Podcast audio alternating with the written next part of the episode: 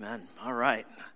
It's been awesome being with you guys uh, the past couple of days here, and um, wow, what a awesome time of worship to be able to sing together. Um, uh, I'm calling a little bit of an audible right now. We're actually changing up the sermon, which I'm telling you so that if it's awful, then you know why. Uh, so I wasn't preparing for this, but just kind of as I was praying and thinking about um, just kind of what God's put on my heart and for you all as well, and as uh, I've just been able to talk to some of you all, it's just been such a joy getting to know this community. And I'm ready to resign from my church to just join y'all, be one of your congregation members. Uh, actually, I was talking to my wife, and I'm like, hey, you know what? Next year we can go to this cool retreat at Lower Manhattan Community Church down in Princeton. Um, so, and she was actually very excited about that. Um, so I, we're going to kind of switch it up here a little bit, and, um, and I'm going to pray for us, and then uh, give the sermon, and then we'll sing a few more songs. And during that time, we'll also have a time just to pray. So, and if people need prayer. So, and I'll mention that again at the end. But will you join me again in just a word of prayer here tonight?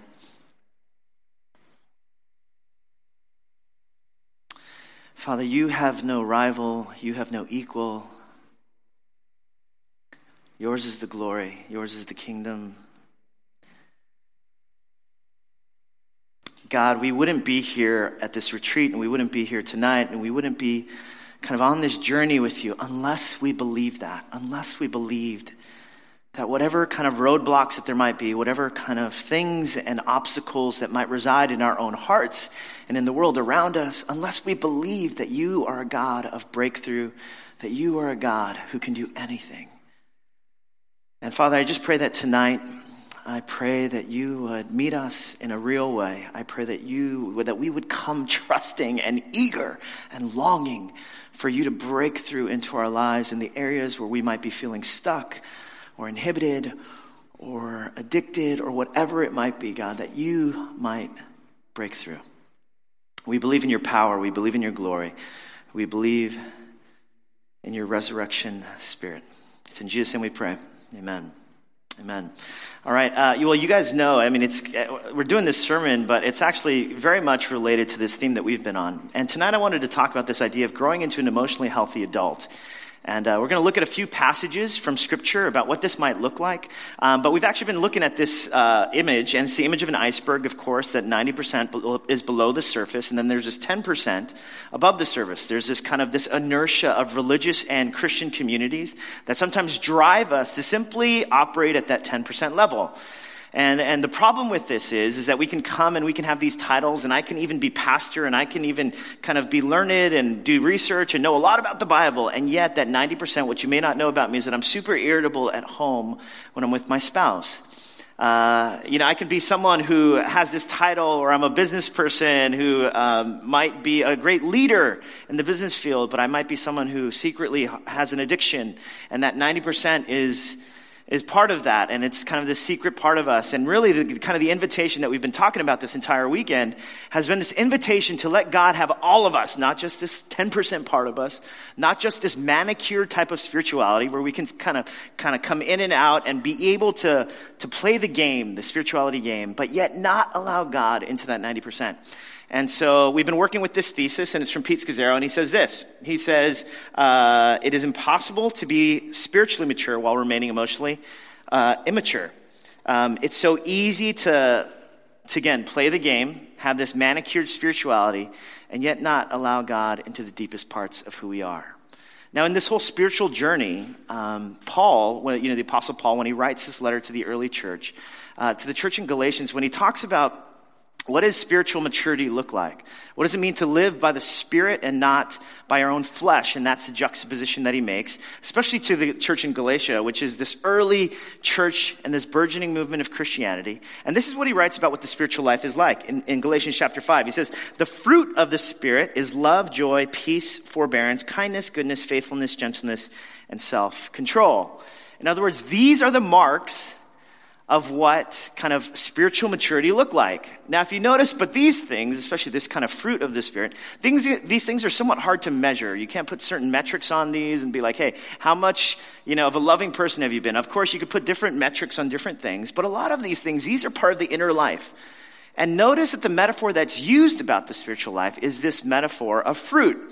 Uh, in many ways, that makes sense because in the ancient world, which was largely agricultural, um, I didn't realize that apples don't come from Gristedes, they come from farms. Um, as a New Yorker, I just didn't realize that. Um, now, of course, if you ever grew up in kind of an agricultural background, I've heard that it takes kind of an environment for that to grow into ripened, healthy fruit. Um, I've been told it takes sunshine and soil and nice trees and just kind of an environment that's conducive for fruit to grow. But it's not only that, it's also, it, it takes time. Fruit is not, it doesn't say, but the Uber of the Spirit, right? Uber being like the cab, right? The on demand, the Uber Eats, the Uber cab, whatever it might be, kind of the on demand spirituality where I just kind of give one prayer and then boom, God breaks through. Now that does happen at times, and I wish it happened more often, especially when it relates to the New York Jets. But, but we all know, right, that spirituality and health and fruit growing takes time and an environment to be nurtured with care. And so Paul actually, when he talks about the spiritual life in another letter to the church in Philippi, he writes this. He writes, he says, therefore, my dear friends, as you have always obeyed not only my presence, but now much more my absence, continue to, now check this out. He says, work out your salvation with fear and trembling. For it is God who works in you to will and to act in order to fulfill his good purpose. In other words, there's this part of our faith then where there's fruit that's going to take time and an environment for it to be nurtured. But there's also this part that we're supposed to work out our salvation. We're supposed to kind of put in the hard work of growing and changing and molding that we're constantly evolving. Now, if you're anything like me, when I hear this passage, um, sometimes I get a little stunned because this seems to go against the instinct of what I've learned about what the gospel is. Because the gospel, like in the, the, book of Ephesians, when Paul writes this, when Paul writes, uh, For by grace you have been saved through faith, that is not from yourselves, it is a gift of God, not by works, so that no one can boast. I mean, there's, there's kind of this tension then, right? Because on one hand, Paul is saying, hey, there's fruit that grows and there's an environment that it takes for it to grow in. You're supposed to work out your salvation. You are never a finished product. But on the other hand, there's also this dynamic that what we know and what we believe as Christians is that it's all dependent on God, His grace in our lives, and it's by His grace, and we shouldn't boast in our own works. So, what gives? Well, it is this tension. And uh, Leighton Ford, who's a mentor of mine, he would put it this way when he talks about the Christian life. This is what he says. He says, God loves you the way you are. There's the grace part, right? He loves you the way you are. He's embraced you the way you are. But he loves you too much to leave you that way. Doesn't matter how far you come, doesn't matter what kind of titles you hold, doesn't matter kind of how far you've advanced in your career, doesn't matter how long I've been a pastor, even. God loves me the way I am, but He loves me too much to leave me the way that I am. He's calling me to grow like fruit. Now, some of us are in different places in the journey, and some of us came from different places in the journey. But this is the task of spiritual maturity that we're supposed to come to God, be all in, and basically say, God, I want to be like fruit that grows. and I want to put myself in environments like that, and I want to work out my salvation while receiving this, knowing that you love me the way I am. So, another kind of image that I want to point you to, aside from the image of an iceberg, is this image. Now, it kind of makes sense, right? There's this image of a tree that's bearing fruit, and then there's these roots that go deeply down. And uh, it's kind of only out of this kind of environment where, with roots that go deep down, that healthy fruit can grow on these trees. Now, as we've talked about emotionally unhealthy spirituality, and we've talked about this whole idea of what does it mean for us to let God into that 90% or let God into the roots so that fruit can be born out of our lives. I wanted to list out some of the things that I think what, what kind of emotionally unhealthy spirituality look like. Um, and I can, you know, put some Bible verses up there as well. But I'm just going to go by some of these one by one. So the first thing is low self awareness. Low self awareness, or I call that pride. So, an emotionally unhealthy person is someone who probably is not necessarily aware of the, the, ways in which they come off to others and the ways in which they might be hurting other people and the ways in which they might be carrying themselves. Uh, and I call that pride. Now, I re- recently kind of read in a research study, um, and uh, it was in a book. And uh, because I didn't prepare for this sermon. I can't tell you exactly where the study was from, but I'll find it for you if you come find me later.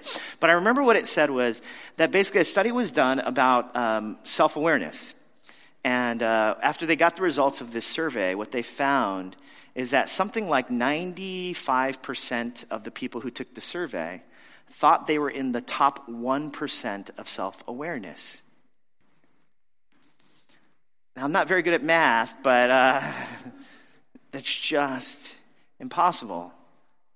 Can you believe that? The person next to you thinks that they're so self aware. And uh, I'm just kidding. Um, right? But isn't that true? Like most of us kind of, we, we think that we're the ones who are incredibly self aware. We often think that we're in the top 1%. I mean, isn't this like this? I mean, I know that in, in the conflict with my spouse, it's so easy to be able to point out, hey, this is the way that you're emotionally unhealthy. Um, and somehow be lost in maybe the ways that I need to grow. See, an emotionally unhealthy kind of behaviors is to have low self awareness. The second thing I want to talk about is poor emotional controls. By poor emotional controls, I'm talking about impulsion. You know, when we talk about the fruit of the Spirit, we're talking about patience, um, kindness, goodness, and all these kinds of things. But oftentimes there are poor emotional controls that can get us tripped up. And instead of living out the Ephesians 4 type of kind of speaking with grace and truth, we are people instead who either miss out on the grace part or miss out on the truth part. And somehow it all gets tangled up. And, and unwholesome talk often comes out of our mouths. The third thing that I want to talk about is inadequate communication skills. Some of us, meanwhile, uh, when it comes to communication and conflict resolution, we simply tend to be contentious people. And, uh, we're critical and we're, um, we, have, we don't have the skills to communicate with one another well. Now, part of the reason we're, eh, now where, does, where do all of these kind of emotionally unhealthy practices come from? Well, obviously it comes from our own sinfulness. And every single one of us is a sinner. That's what we believe as Christians. That's why all of us say that we need Jesus, is because all of us are sinners who need help. And the reality is, the task of Christian formation is this task of growing, like putting down roots deep down so that we can bear fruit.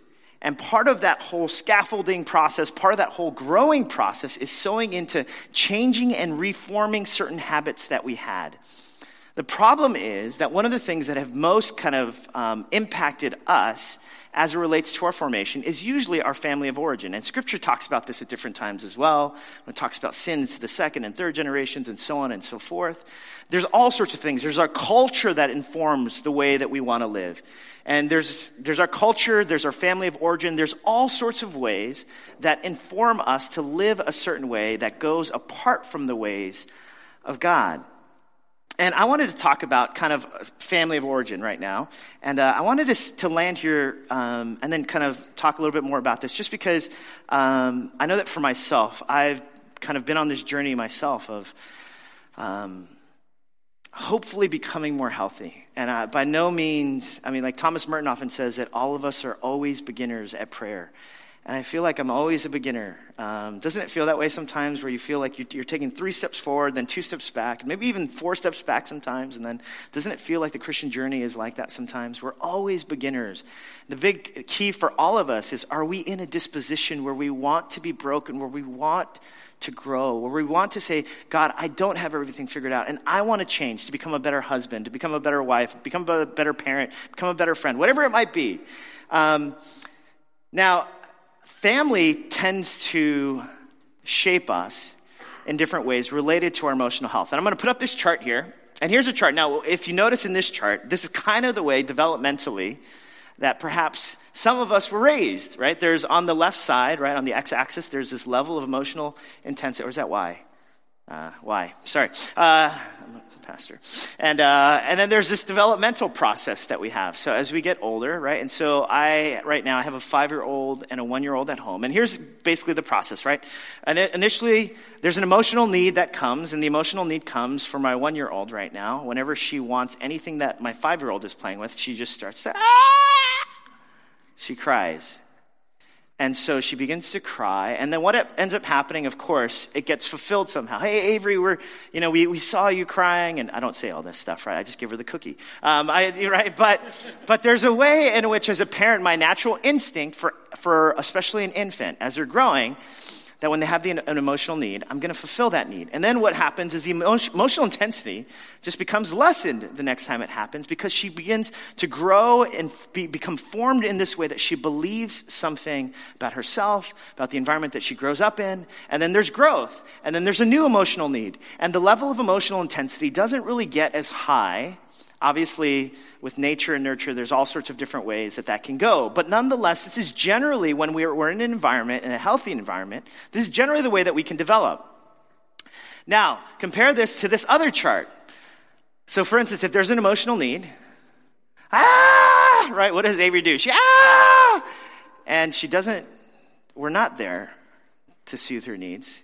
Let's even take this way back to when she was an infant, you know, one to three months. Ah, Emotional need, no one answers.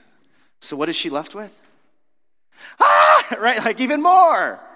There's even more emotional intensity. And then if that gets unfulfilled, it becomes an emotional demand.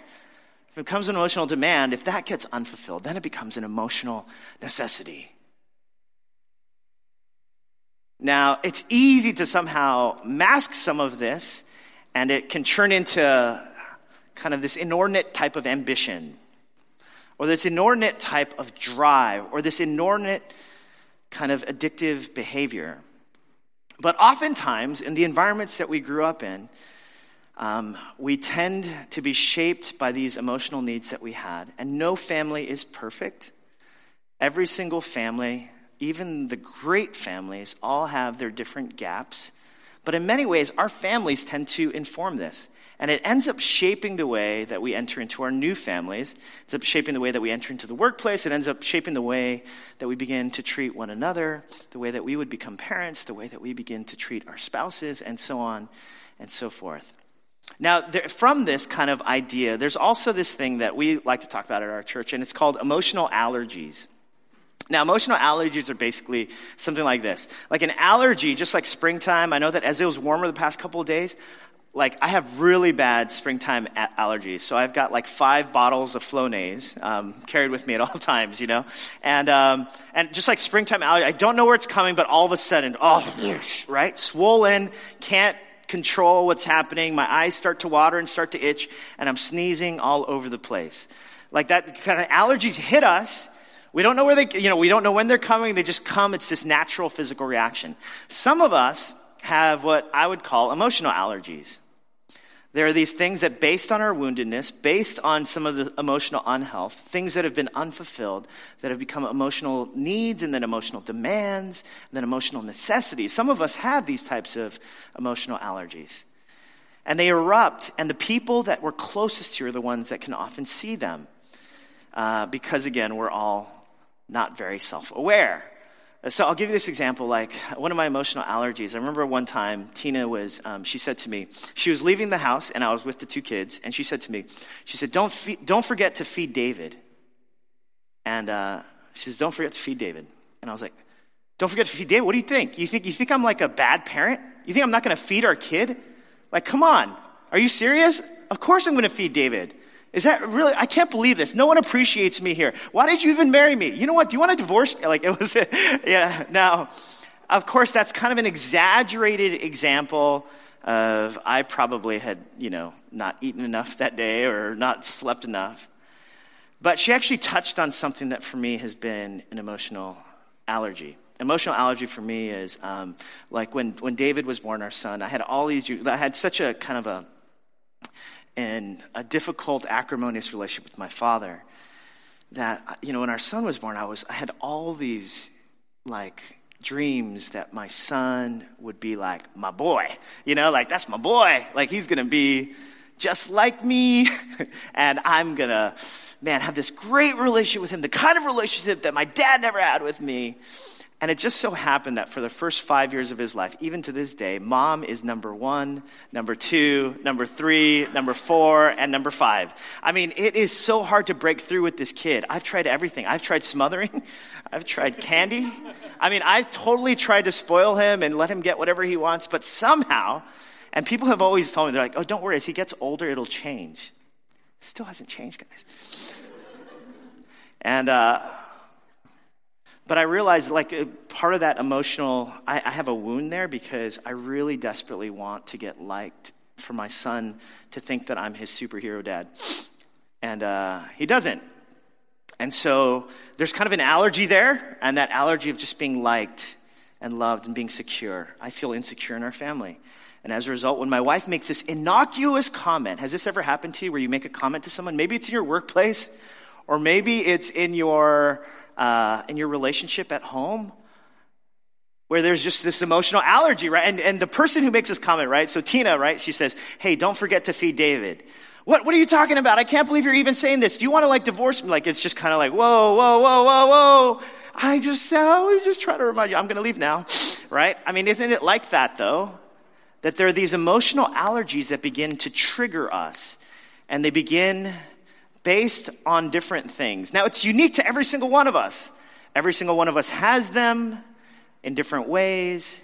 And then when you throw in the halt, right? Alcohol- Alcoholics Anonymous talks about that hungry, angry, lonely, or tired. When you throw all that in at one time, it becomes even more difficult to manage some of these emotional allergies. I don't know what kind of environment that you grew up in, but what are some of the things where you have an overreaction to things? And perhaps it's because somewhere developmentally it was there. Now, but there's not only emotional allergies, but I wanted to talk about something else called love knots. Uh, Lori Gordon wrote a book, and she's kind of the author of this curriculum called Pairs, and she talks about these things called love, love knots.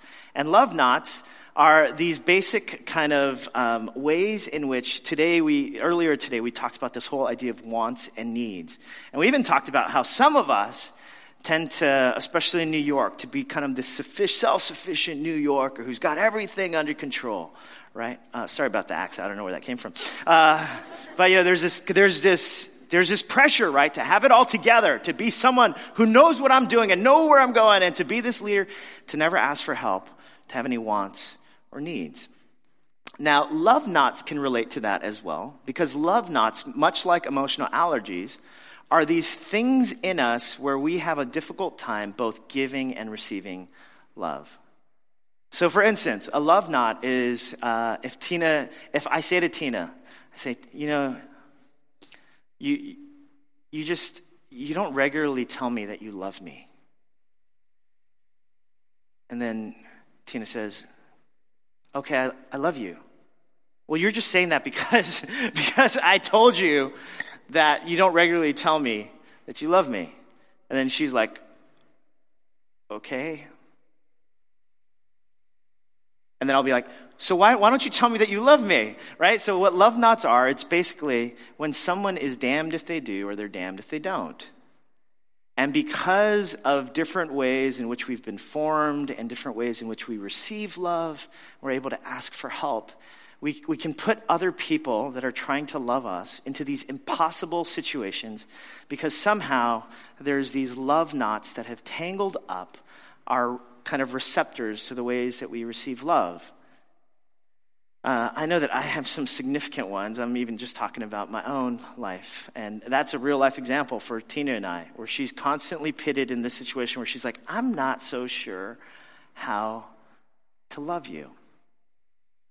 Now, in all of these different ways, what they demonstrate to us is obviously we've been formed in different ways, right? And God wants us to grow into health.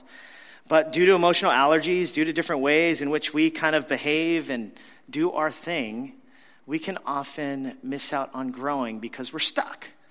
There are these love knots, there are these emotional allergies that we're always going through, and it's so difficult to break through. Richard Rohr, who's one of my favorite authors, he actually says this. Oh, yeah, uh, there you go. Yes. Um, here's what Father Rohr says. He's a Franciscan priest. He says, Pain that is not transformed is transferred. Isn't that true? Pain that is not transformed is transferred. Um, there are these moments where I, ha- I, have these moments where I, my son, um, like I mentioned to you, I've kind of been on my own journey where I'm so I, so want my son to think the world of me. And, um, and I, I remember, like, kind of early on in his life where he just so preferred mom. Part of me was a bit ashamed to even like admit that. Um, but he so preferred mom. And so there would be some times when, like, as he was growing up, right? He's five now, but he, you know, I would go in and Tina's like, "Oh, can you read him a story or something?" And something, sure. So I go and I read him a story. And you got to understand, like, growing up, my father was just so absent. Like when he was around, he was super violent, but he, when he was around, he was never doing things like reading stories. And so there's a part of me that feels like, man, I'm, I'm like, I'm changing the script here, you know? So here I am, willing to sit down with my son. And my son says to me, I want Amma, right? What? Like, David, I'm going to read this story to you right now, right? Like, like I kind of, and he's like, no, I want Amma to read. And I'm just like, David, Amma's not coming right now. I'm reading this story to you right now, okay? Do you understand? Right? And like, I'm arguing with this two year old. He hit some triggers in me. He hit some love knots. He, he was, he was, he's this two year old boy. All sorts of stories and unfulfilled emotional needs are just, and here's this two year old. And, um, and, uh, he said, Appa, I want Amma. And I remember saying to him, All right, fine. I got up and I left. And Tina said to me, she goes, Hey, why don't, you, why don't you come with me and we'll read together? I was like, No, he wants you. She's like, she's like, Drew, David, I, I think he, it would be really meaningful for, for him to have you there as well. And I was like, no, he wants you. And I went off, I went on my computer, I just started to go to work on church stuff, do more holy stuff, you know. like talk about emotional health and, you know, so that I can teach on it and tell you. And I, I just immediately had this impression like, um, like flashbacks of my own childhood and I realized I just wanted to pour myself into my work and I have that tendency to be a workaholic as well. It comes again from my family of origin, which we'll talk about tomorrow. But just pouring myself into my into what I'm doing, like just trying to just ignore this and to not feel this way and to just get over it. And then the kind of this thing, like uh, the Spirit of God just kind of hit me where there was this moment where I just like was was was so convicted that I, I was starting to replay the same story that my father replayed in our own life. The story of my dad not being around. And, I, and, then I even began to have sympathy for my dad for the ways in which we totally preferred my mom over him. And some of that was all mixed in, but how my dad was very absent. And that was a longing that I deeply needed as a kid. And I never had. And I, and I started to justify myself. You know what, though? He doesn't want me we'll see what happens in 10 years, right? Like, I mean, like there's all these ways that I'm justifying it in my own heart and mind. And it takes everything in me. It takes generations, generations of emotional needs and demands and hurts. It takes generations of being formed a certain way about the way that men are in our family and in our culture. It took generations. Took, took, it's like this like something needs to break through. It takes everything in me to, to close the laptop, to walk over, to sit down, and to hear my wife read Goodnight Moon to my son. uh, and I just, it just, like everything in me just wants to run.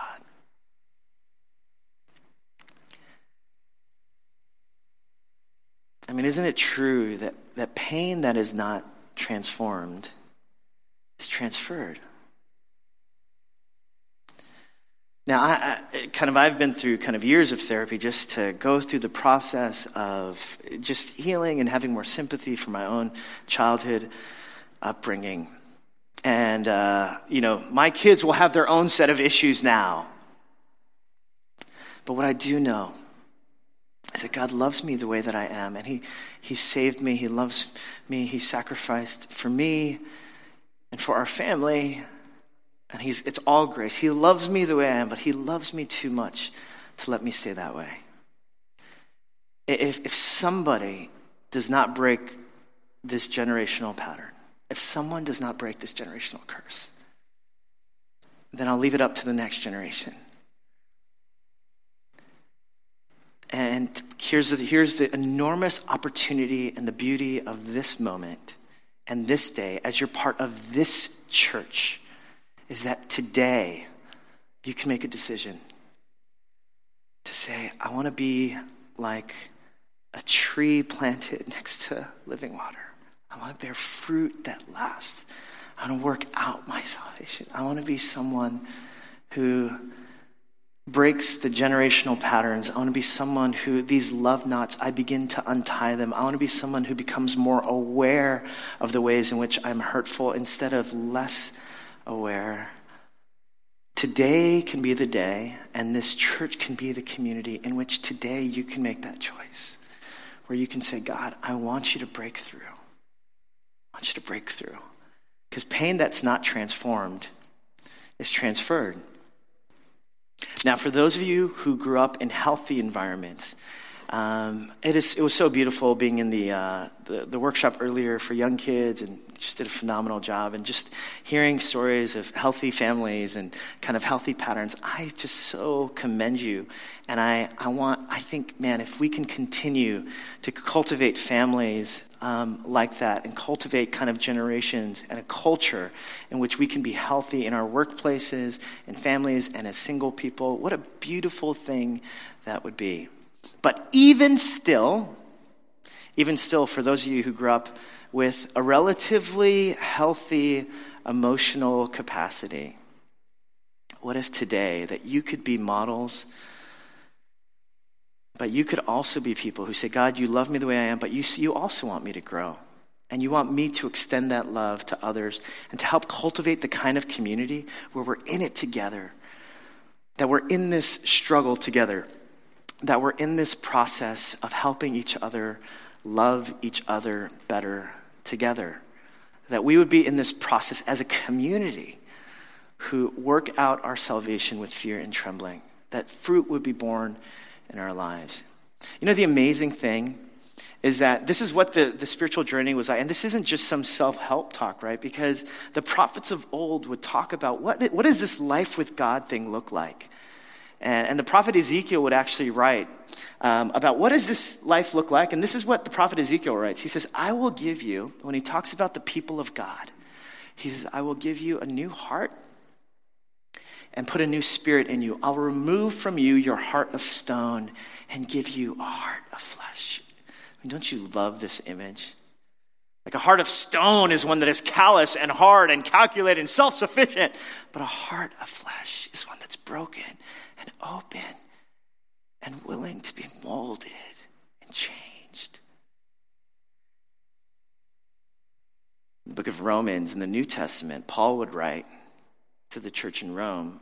He said, Be not conformed to the pattern of this world, but be transformed by the renewing of your mind that your mind would begin to change. I mean, don't you love this image too? That the ways that you think, all those thought patterns, right? When Tina tells me, hey, uh, don't forget to feed David, immediately I'm like, don't forget to feed David. I can't believe you're saying that. I can't believe you're judging me. Man, you know what? Same way that David like doesn't want me around. Do you not want me around either? Why don't you stay home then and I'll go to work? Uh, right? Like there's all sorts of thoughts that begin to change. But like Paul's talking about renewing your mind, not being conformed to the pattern of this world, but renewing your mind. I mean, don't you love these images of what the spiritual life is like? The spiritual life talks about this, right? It's having a new heart. Um, go to the next slide. New heart, a new spirit, and a new mind. That God wants to break through in such a profound way that it's not just behavior modification. It's not just, hey, work harder or it's not just, hey, I'm going to give you a list of things to do and not do. It's actually, I want to give you a new spirit. I want to give you a new heart, a heart that's of flesh, a heart that's not hardened to the work of God. I want to give you a new mind, I want to do something brand new in you. I want to change you, your heart, your spirit, your mind. I want to transform those love knots. I want to heal some of those emotional allergies. I want to love you the way you are, but love you enough not to leave you that way. See, but the beautiful thing about God, it's not only a new heart, a new spirit, and a new mind. Check out this other metaphor that life with God is like it's a new family. Go to the next slide. It says in Galatians 4 6 or 7, because you are his sons and daughters, God sent the spirit of his son into our hearts, the spirit of Jesus, the spirit who calls out, Abba, Father, Daddy. So you are no longer a slave, but God's child. And since you are his child, God has made you also an heir. Some of us are too used to living like orphans, too used to living like slaves. And so a lot of our emotional allergies, a lot of our love knots is because we're used to living out of an orphan theology or a slave theology. And here God is saying, I'm going to put a new spirit in you, a spirit that can call out, Abba, Father that will melt away your shame. Melt away those love knots that will break through the areas of your own life and your own heart that are hardened. I want to be a new father to you. I want to invite you into a new family, the family of God. Family of God where you're not alone, where I love you the way you are, but I love you enough not to leave you that way. John 1:12 says this, but as many as received him to them gave he the right to be called children of God. See, it's not only a new heart, it's not only a new spirit, it's not only a new mind, it's also a new family. That we are all children of God working this thing out together the areas in which we have lacked, the areas in which we have been hurt, the areas in which we feel like we don't have it all together, that we can gather around a table, a feast, a retreat, a church.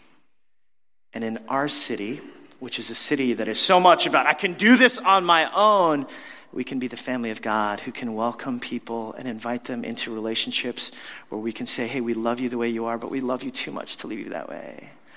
We can be the kind of family who can love our kids and the next generation in ways in which they might grow, knowing that there's a Savior who loves them.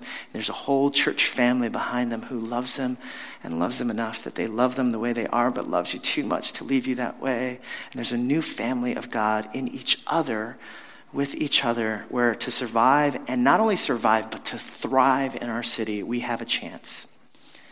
It's when we can live into this idea that we are a new family a lot of this is individual.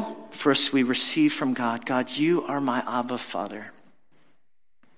You are the Father who loves away all of the ways in which perhaps my earthly parents or whatever people that were supposed to love me did not love me. You are the one who is perfect and true. But also, we're in this new family where together we can live out what it means to have a new heart a new spirit, and a new mind. Here's what I'd like to do. I'd like to invite um, the worship team is going to come forward and we're going to sing together. But um, while we do that, I'm just going to invite you just to bow your heads and we're going to invite some folks that are going to be praying in the back right now. And uh, here's what I want to do I just want you to. I want to ask this question what are the areas of your life? What's that 90% below the surface? Or what are so, some of those areas? Maybe it's addictive behavior. Maybe it's kind of an emotional allergy. Maybe it's something in your own life where you, you just you feel stuck. Maybe it's just you have you're just coasting right now, you know? Maybe you're feeling incredibly lonely. Maybe you're feeling stuck. I want, I want you to know today, today can be the day. We can start writing a new story. We can invite God to give us a new heart, one that is soft and fleshy, not one that is hard and like stone. One that is moldable. Give us a new spirit, a new mind, and a new family. And together we could do this, guys. Together. Father, I pray that uh, tonight that we would want to make this commitment to wherever we are in our spiritual journeys to not be satisfied with some of the areas in our life that we know might be displeasing to you and hurtful to others. Um, and I know that some of us are actually pretty far along the journey, but today we want to make a commitment to say, God, give us hearts of flesh. Give us a spirit that calls out to you. Give us new minds so that some of the faulty patterns of thinking in my workplace or at home or as a parent or as a single person or as a married person, Lord, renew my mind and let me receive your love as an Abba Father who loves me the way I am, but loves me way too much to leave me that way. God, will you break through tonight? we confess that there are areas of our lives that we want you to break through. I pray that you would break through. It's in Jesus' name we pray. Amen.